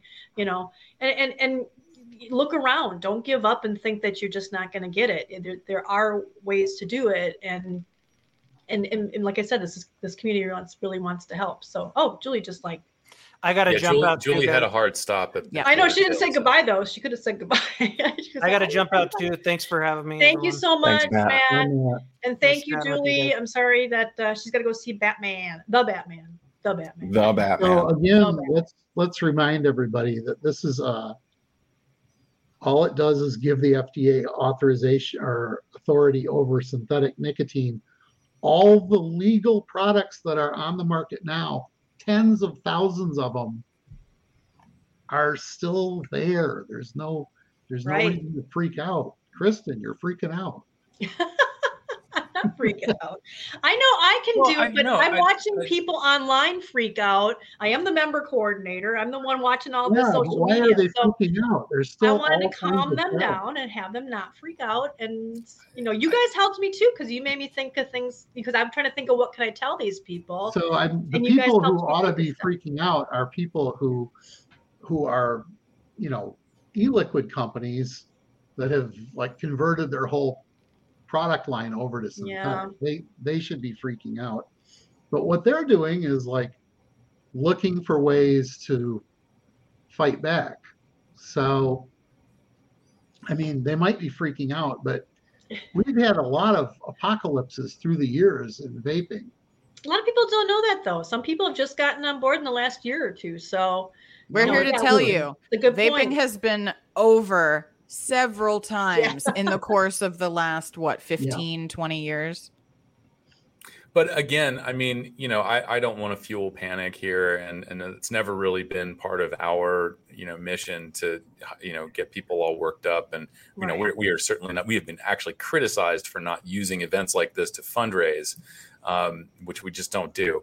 Um, but you know, it, the reality of the situation is that there are vape shops closing. Vape shops have been have been closing for six years now, uh, and people are losing access. Um, and and I I know we know the consequences of regulation like this. First of all, you know this is part and parcel with the campaign against nicotine. Period. This is this is part of uh, this expanded drug war. And you know the unfortunate reality here is that people who did lose access to a vape shop, they don't want to buy the gas station vapes. Uh, they are going to be buying products on an underground market, as we have just described, exposing people to all kinds of fraud, unsafe products uh, and there are no legal recourses. You know you're you you become that person where now you're in a position to drop the dime on somebody who might be armed. You know they're not they're not in this they're not, they're not necessarily in the business to make sure that you're living healthy. Uh, they're they're in this to make money. And so certainly there are plenty of people out there who will continue doing their business because this is arguably an act of self-defense to continue selling these products even though they may be illegal um, but it's just you know, I think for some people out there, it is getting shady, and I think their their their sense of panic is legitimate. Um, but I, I, you know, I hope, I hope, as you know, Jim, as you said, and as we have noted, the thousands of products that are still out there. Um, I hope that will be enough to carry some people through. Um, I, I hope that when when tobacco companies get their PMTAs, that they do promote this stuff aggressively, not just in TV, radio, and print, but on the power wall at the convenience store. Um, I've already seen, you know, Zyn is a good example. Uh, I was at the Snooze Con where they unveiled their their their new marketing, uh, which is a bright white kind of dispenser that is your eye goes right to it on that wall with all the packs of cigarettes. I would expect, I, I hope to see um, similar marketing for for other smoke free products like vaping, um, and you know, it, it, yeah, as we've all noted, like how many times have they tried to kill this, and you know, we know we are all on the right side of history here, and the really crappy thing about that means you just get beat up a lot but eventually, you know, hopefully we live to see this the, the movement here triumph. Um, but you know, in the meantime, you know, I don't want to encourage people to put themselves in unnecessary danger to buy right. these products. Um, but that's the reality. That's the world that our government has created, um, and it's it's it's unfortunate. It's disgusting. Unfortunate, doesn't quite cover it. It's it's disgusting. And we have a lot of people on the board and stuff and in our groups who have a lot of connections. We've got a vape shop owner or two in our our chat right now.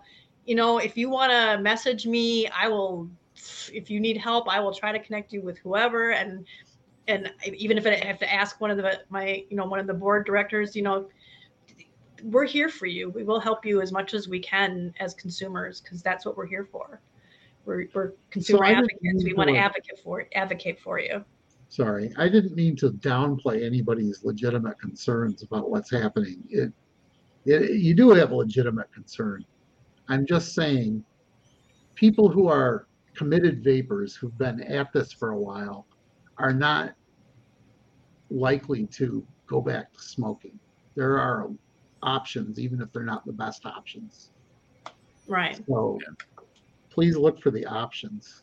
Don't yeah also also consistent with a lot of things that we've said in the past is, is please don't go back to smoking there are plenty of plenty of options out there you can find them on our website as well um, and yeah. things that you will be able and it's not just vaping but things that you will be able to find in the convenience store that's actually something i was going to highlight alex is you know if if you are somebody who find yourself in a predicament where you you can't get any product whatsoever you, you don't have access you know even to I don't know Vuse or something, whatever, uh, which is highly unlikely. But there are other products. There's other smoke-free product products out there uh, that are very good. Um, that may be something to consider if you've never given uh, snus a try.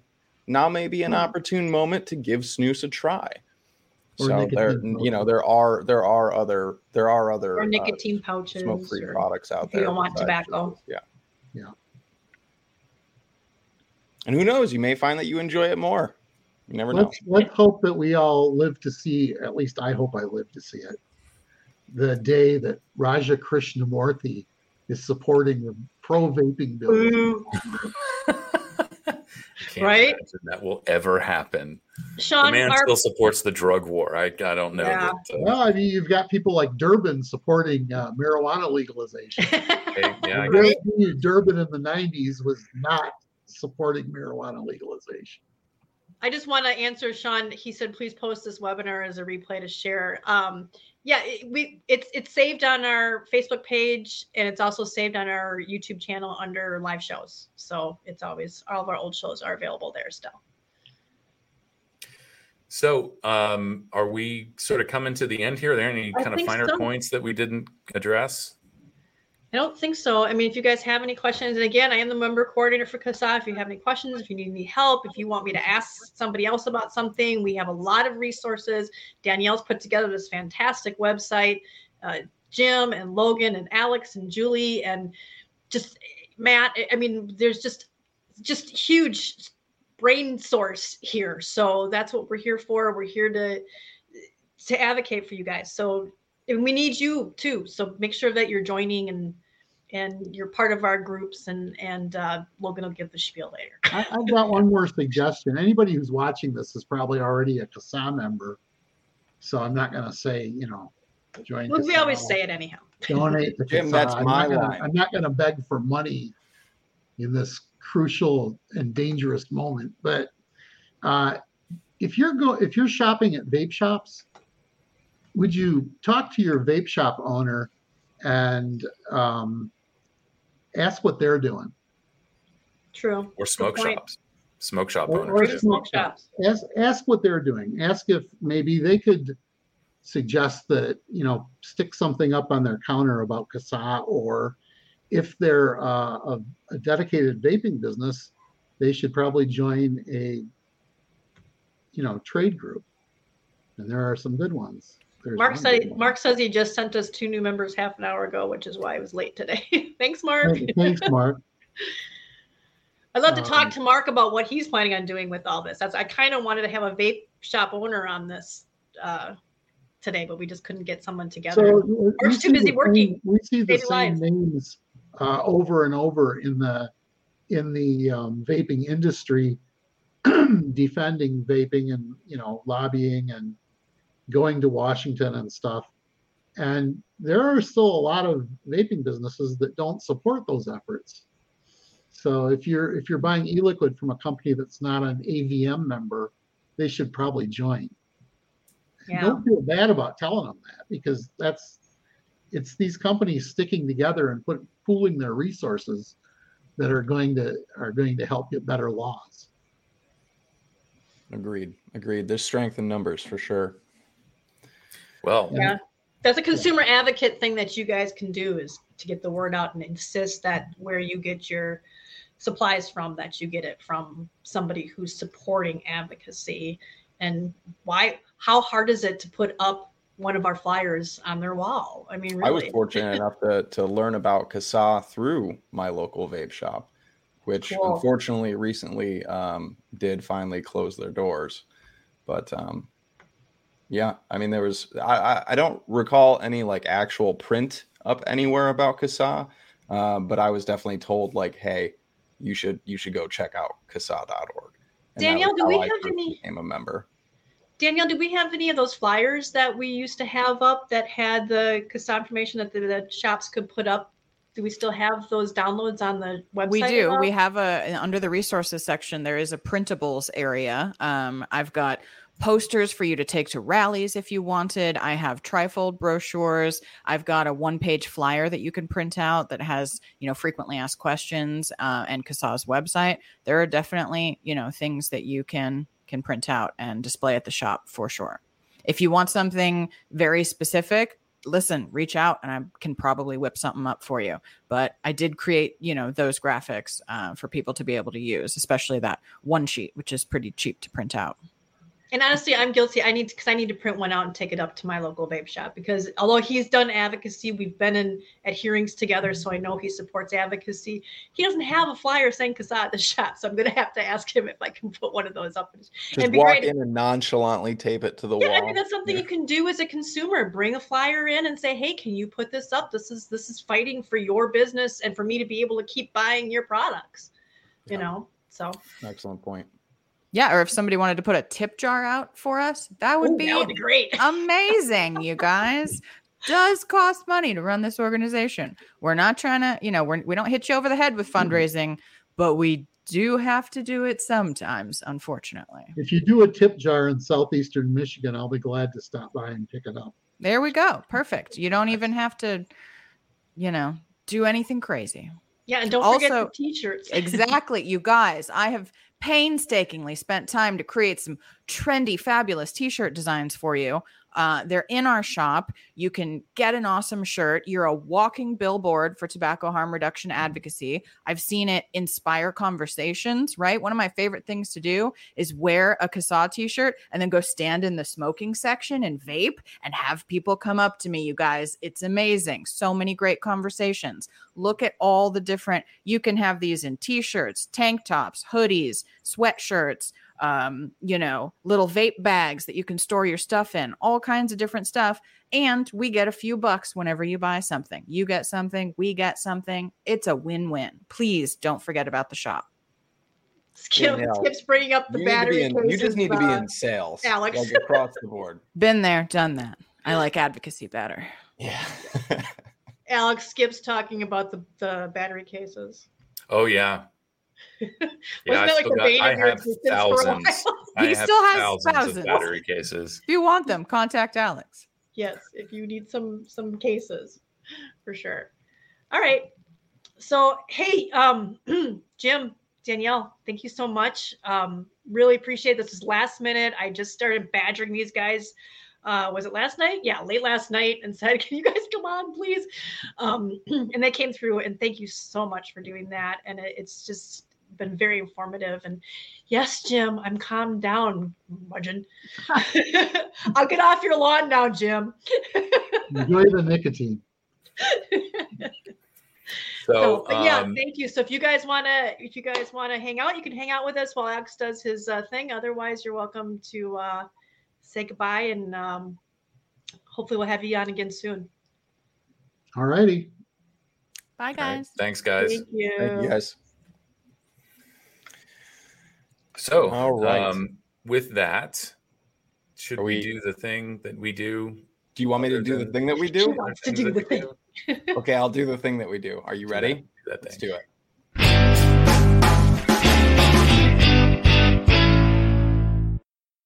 All okay. Right, Alex. I just realized I didn't have the ticker on this whole show. I've just been so engrossed in everything we've been talking about. So. That's okay. No ticker. well, we have a ticker now. We, we got the ticker now. I put it up. I put the ticker. All right, Alex. What do you have for us this week as far as ominous legislation is concerned? Yeah. So for those who stuck around, uh, we're going coast to almost coast here. Um, and we'll start in Connecticut, where I we don't have the campaign up for this just yet. Um, but uh, Connecticut is looking at a flavor ban uh, again. Um, and I, of course, closed my uh, notes on this. Um, I believe it is Senate Bill 367 and there is a hearing. Yes, uh, Connecticut. Here we go. Come on, let me get the notes open here. Uh, Senate Bill 367. Um, there is a public hearing in the Joint Committee on Public Health on Monday, March 14th at 9 a.m. Uh, word on the ground in Connecticut is, uh, you know, the chair of this committee is the bill sponsor. So there's a really high likelihood that this is going to pass this committee. It's not the end of the process. But um, you know, the advice to us was sort of keep the keep our powder dry, and we can engage our consumer membership in Connecticut when uh, this starts to move. Uh, I will be submitting testimony against this bill. Several others are submitting testimony. Uh, we will put up something on our website probably tomorrow morning so if you are in Connecticut, there are, will be an easy way for you to contact uh, committee members and, and, share your opposition. But uh, we're not going full court press on this just yet uh, because it is it's it's pretty much a, a certainty that uh, this is going to get through this committee. Um, so again, uh, SB 367 in Connecticut public hearing on Monday. So there's Monday. on Tuesday, we're going to go to Tennessee, which we haven't spent a whole lot of time in um, over the years because the Tennessee associations have been very well organized uh, and managed to keep a lot of this stuff from getting to uh, a point where where it's in you know uh, likely to pass. But um, this is kind of the new thing that we're seeing around the country. We noted this earlier. Um, what these what this is is a product registry. Uh, it would require anybody selling or I'm sorry, any of the manufacturers or anybody uh, who is selling their product in um, in the state to uh, be registered with the state, and in order to be included in this registry, uh, your product has to have gone through PMTA or received some sort of marketing authorization from FDA. Um, this is a little extra confusing. Um, Tennessee is not an open book when it comes to seeing how the bills are progressing, what changes are being made, when those changes are being made. And so if you go to look up these bill numbers, you're going to find bills that have one of these has nothing to do with vaping. It's about funding state parks. But the word from the lobbyist on the ground in Tennessee, not we don't have a lobbyist, um, is that these bills are being amended to include language from other legislation. Uh, and and this language is, of course, the product registry, or as we call around the water cooler here at CASAA, uh, which we don't have a water cooler, but if we did, uh, around it, we would say these are the PMTA NARC list bills. Uh, and essentially, what they do is they put the burden of enforcing uh, federal regulations onto the state, and uh, people who pay taxes in that state, of course, are going to be paying for that. Um, and and you know, uh, the the real kind of macro critique of this legislation is, of course, that the FDA regulation is a failure, and states shouldn't be lining up to support bad policy at the federal level. Um, and so we're asking people to call and send messages. Uh, if, if all you can do very quickly is send an email, we have that set up. It's going to the committees, it's going to committee staff. Uh, but of course, if you want the extra credit, here's a big phone list of all the committee members, and you can just take some time and go down that list and make phone calls and urge them to oppose these bills. Uh, even included some convenient talking points for you here. Be sure to check out all of these resources so that your messages can be uh, comprehensive and as compelling as possible. Um, again, this is this is Tennessee, and as I said. Uh, the bill numbers for this, I, I, I, did some digging around. So the language that we're opposed to here is in uh, House Bill 2705 and Senate Bill 2219. Uh, if you're a little bit dyslexic when it comes to numbers and stuff like me, then it's going to get super confusing because the bills that we're going to see all this language moved into are SB 2143 and HB 2119, which, by the way, is our the numbers on our PO box here in Plattsburgh. Um, so I know I've thrown out a whole lot of confusing information to people there, uh, but it's easy and easy and a little bit more understandable on the call to action. So if you're in Tennessee, definitely take a look at this. If you have friends in Tennessee, share this widely and get everybody engaged. Um, this is not going to be the end of this. This is a trend going across the country. As I mentioned, the tobacco companies, Juul, uh, anybody really well not anybody but the big players that have gotten through pmta or on on the verge of getting through pmta are generally supportive of this um, but certainly other people in the industry are not because they believe that people should have the freedom to choose safer products. Um, and so yeah that's that. So this is coming up on tuesday february i'm sorry march 15th uh, one of the meetings is at noon the other meeting is at 2 p.m uh, and phone calls are definitely going to be the most helpful thing here. Uh, if you want a little bit of background a more uh, detailed version of what i just said we also have the why is CASAA opposed to the state product registry for safer nicotine products? Um, hopefully all of that uh, goes to contributing to making your messages compelling. Um, and as we said always you know be nice and polite. That tends to win more friends uh, than you know. Um, so we got connecticut tennessee and the last one is really just a reminder because we're we're coming up on the hearing. Colorado um, this is hb 1064 uh, and the meeting, the uh, public health, I'm sorry, the public hearing for this is on Wednesday at 1.30 p.m. Um, and several people uh, that we know and love have signed up to testify uh, against this. If you are in Colorado, please make sure to send in your messages, make your phone calls, and do note um, that this is being held in the Old State Library, which is room 271. This is a larger venue. Um, so expect a lot of people to show up, expect a lot of testimony. If you really do want to speak, prepare for a very, very short testimony. Um, and I think with that, we're done with the legislative rundown. Wow, that was quick. Yeah. oh, I'm muted. There we go. Sorry. Just over we do have that Washington thing coming up in May, I think it is, just to keep people that keep, if you're in Washington State, keep keep that on your radar. But they're going to have that vote for the statewide thing. So you have statewide was, elections in May in Washington. Yeah, I think it was May. I forget which date it was, but um, I think I, I think I messaged you in Skype on that one. But well, we're, we'll keeping an eye on it. You guys don't uh, freak out in Washington, but there's only yeah. so much we can do at this point when it goes to voters. Yeah, when it comes to ballot initiatives, there's not much that we're able to get involved in. Usually, fighting a ballot initiative costs upwards of millions of dollars. Uh, and it's, it's not something that we have the resource for. So again, we'll be leaning heavily on people in that state to, you know, sort of through word of mouth, um, uh, you know, try to convince your friends and neighbors why, uh, you know, I think it is. Is it a flavor ban in Washington so, State? Yeah. yeah. why that's a bad idea. Um, but uh, yeah, so that will, and of course, you know, come April, we'll probably be touching back on that again. I only bring it up because they just had an article on it again lately, and some people might have seen it. So I just wanted to let you guys know we are still watching it. cool.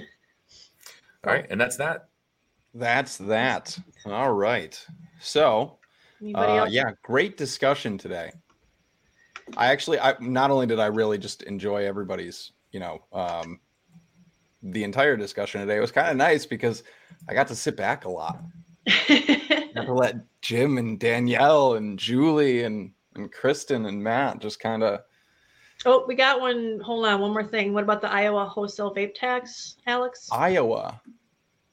Let's go. Um, yeah, I've, I've been. This has uh, been a lot of uh, what's on fire this morning. That ju- yeah, that just yeah. I I know that's on our radar because I remember seeing all the. Yeah, I conversation about it. believe we do have a call to action for this. Um, sorry, I'm trying to fill the dead air here. Do you want me to start singing? No, no. so uh, as far as I, I have not updated this yet. I'll have to dig into it. Um, we do have an engagement up for this. Let me get it back up on the screen here. if you are in Iowa, uh, there is a bill that would impose a 22% wholesale tax on vapor products. That's uh, HF 2523. Um, the last time I looked at this, I so it's it's been a little over a week now, um, and I, I don't have uh, any update as far as whether or not this is going to a committee. I mean, I am in contact with people in Iowa, um, and I may have missed something, but um, let's uh, let's double check here. So I'm not going to share I don't think I've seen anything else come up besides. Yeah, I'm always afraid that I, I miss something like this. Um, remember guys grassroots grassroots af and this is another good reason why we love having you guys in our state facebook groups because you can help us keep on top of these things and and keep them fresh because sometimes they come so fast that alex has just enough time to get the calls to action out. And then if something moves on it to go back and update it again sometimes can be it's it's a lot for him to juggle. So having you guys in those groups and just kind of giving us a little nudge. I love our mods because our moderators for our groups because they do that to us all the time, and I'll send it off to Alex. So yeah, Yeah, it's great if you guys are involved in our Facebook groups. That's So- a good reminder that, you know, CASAA is not just Alex watching 50 states and 30,000 municipalities, and it's not just the board. It's CASAA is all of us. CASAA is every member in every state group that's looking out for each other. CASAA is is us. So absolutely. Yeah, you guys are CASAA if you're members. It's, it's all of us together. That's what makes up CASAA. We're just kind So- of here to try to coordinate things. So to answer the question, um, this bill is still showing as introduced. Uh, it's introduced and referred to a committee, uh, but as far as I can tell, just looking at our tracking, uh, nothing has been scheduled as of yet. Um, but I am in contact with folks in Iowa, or yeah, Iowa. Uh, so uh, if if something does happen, I, I expect to get a note from them, and and we'll we'll we'll up the the threat level here. Uh, but in the meantime, if you are in Iowa, take advantage of our engagement. It's a quick and easy way to get in touch with your lawmakers and express your opposition. Now I see Danielle still in the in the chat, so uh, I'm just gonna put this up here if so she can see that Mark was saying something, and then uh, I am gonna do. Also, she said we're only as strong as our membership, guys, which is something we keep saying over and over again. You know, you you guys getting involved is what makes us stronger and stronger, and that's why we need more and more people too. So. Oh, and Skip says she is shocked that she gets to tell Alex for another week that there's no state level news in Minnesota yet, but they're expecting action on a flavor ban. But all quiet so far. Shocked and relieved. shocked and relieved. Yeah, right. Oh, and thank God it was nothing's happened in Wisconsin. But Wisconsin did the same thing. We were talking about sneaking stuff into budgets. That Wisconsin tried to do the same thing with a um, with a tax. I think I forget what it was, seventy eight percent or something like that. They did the same thing. They stuck it, snuck it into the state budget, and we had to go all over the state, following them around, telling them, "Don't, don't, don't, no, no." so yeah, it's it's funny how they do that. That's not funny, funny. Just ironically funny. I don't know. Well, on that note, are we? Uh, I think we should probably uh, shut this thing down for the weekend. I Yeah, think so. Nobody else Um, has any other comments, and I think it's time to say goodbye. And Logan can do a spiel. But thank Oh, you guys, everybody, for coming. I hope people feel a little bit better about everything after this and you know that we are here for you. We're not going anywhere. We've been fighting. That's one of the reasons why i wanted julie on here because we we've julie and i have been doing this since 2000 late 2009 early 2010 and we're, we're just going to keep keep on keeping on you know? Have your little ah! and then okay move on. Let's do it. And that's what i did yesterday on everybody Twitter. do just that. Yeah. so I hope you guys, yeah, I hope you guys are feeling better and, and a little bit. I know it, it's a scary time. It's still gonna be a lot of work. It's still gonna be painful. It's kind of like the gas price thing for Ukraine. You know, we're gonna have to suffer for a while with this vape thing. But if we stick together, if we work together, if we communicate, we can get through this. We can keep helping people transition off of cigarettes. We can still keep getting our supplies, and and that's what we're here for you. Um, and we're all like Daniel said, we are all CASAA. We're all together in this, and um, I hope you feel a little bit better about everything after after all these great people came on the show for, and joined us today. So, sorry, that was my spiel. I wanted to get that one out. Logan, you're on. I don't know if my spiel's gonna, you know, back up against still need to that. That was a really good thing. spiel. but yes, thank you everybody uh, who tuned in today. Thank you guys for coming and hanging out with us while we uh, we hashed all of this out. Um, you know, there was this was a fantastic discussion today. I'd like to just say thank you again to all the board members that joined us today um, to have this discussion. Um, for everybody out there listening, uh, there will be two versions of this podcast available. They go up to SoundCloud, and I do want to ask if you guys like podcasts, if you are audio files like I am, uh, follow us on SoundCloud. It's just CASAA Media, just like the rest of our social media is. Head over there, follow us. We just broke 200 followers on SoundCloud, which I'm personally really stoked about. Uh, and it definitely motivates us to keep doing these things. So follow us over there, like stuff, check it out. There's two versions available. The full version, you can listen to this entire podcast. And I also edit down just a small, shorter version of just Alex's legislative rundown. So if that if you've got a quick commute to work or you're going for a jog or or whatever it is, and you've got 15, 20 minutes and you want to find out what's happening right now, you can tune into that see what's going on, get involved, you guys. If you're not members of CASAA, leave right now and go join. It's absolutely free. Check it out. Um, the more the more people we have, the more members we have, the stronger we are. And just like Danielle said, you know, we are we are only as strong as our membership, and that's all of us. That's everybody here. Uh, so thank you guys one last time. Um, do I? Is there? We don't have any anything going on next week. We're all here, I believe. No no as I know. sneaky little We We're should not- all we're not- be here. Uh, we don't have any guests lined up yet, but uh, our Twitter Ooh. space is on Wednesday at 7 p.m. Eastern, um, and uh, you know, hopefully, we'll get some some good guests like we have have uh, have in the past. Yeah, yeah. I was just gonna. That was my next thing was the Twitter space. Um, here pretty soon. I'm, I'm, I'm sure probably about maybe Monday. Kristen, you usually you usually start posting about that Monday, uh, something like that on on Twitter. Whenever I'm told about it is what I do. Okay, so yeah, like Monday, Tuesday, uh, we'll have a tweet out about it, and I write on those Twitter Space tweets, those heads up kind of tweets. You can click the little set reminder buttons Mm-hmm. that way you get a notification. So when you see that tweet, set that reminder, set it and forget it, and uh, your phone will ding at you when you're all, we're all live and, and chatting again. So that should do it for us. Same time here as far as CASAA Live is concerned. Same time next week, 4:30 p.m. Eastern, 1:30 over on the other coast. Google Foo for the rest of the world, you guys. Thank you. Much love. Everybody be excellent to each other out there, and uh, chat with you soon.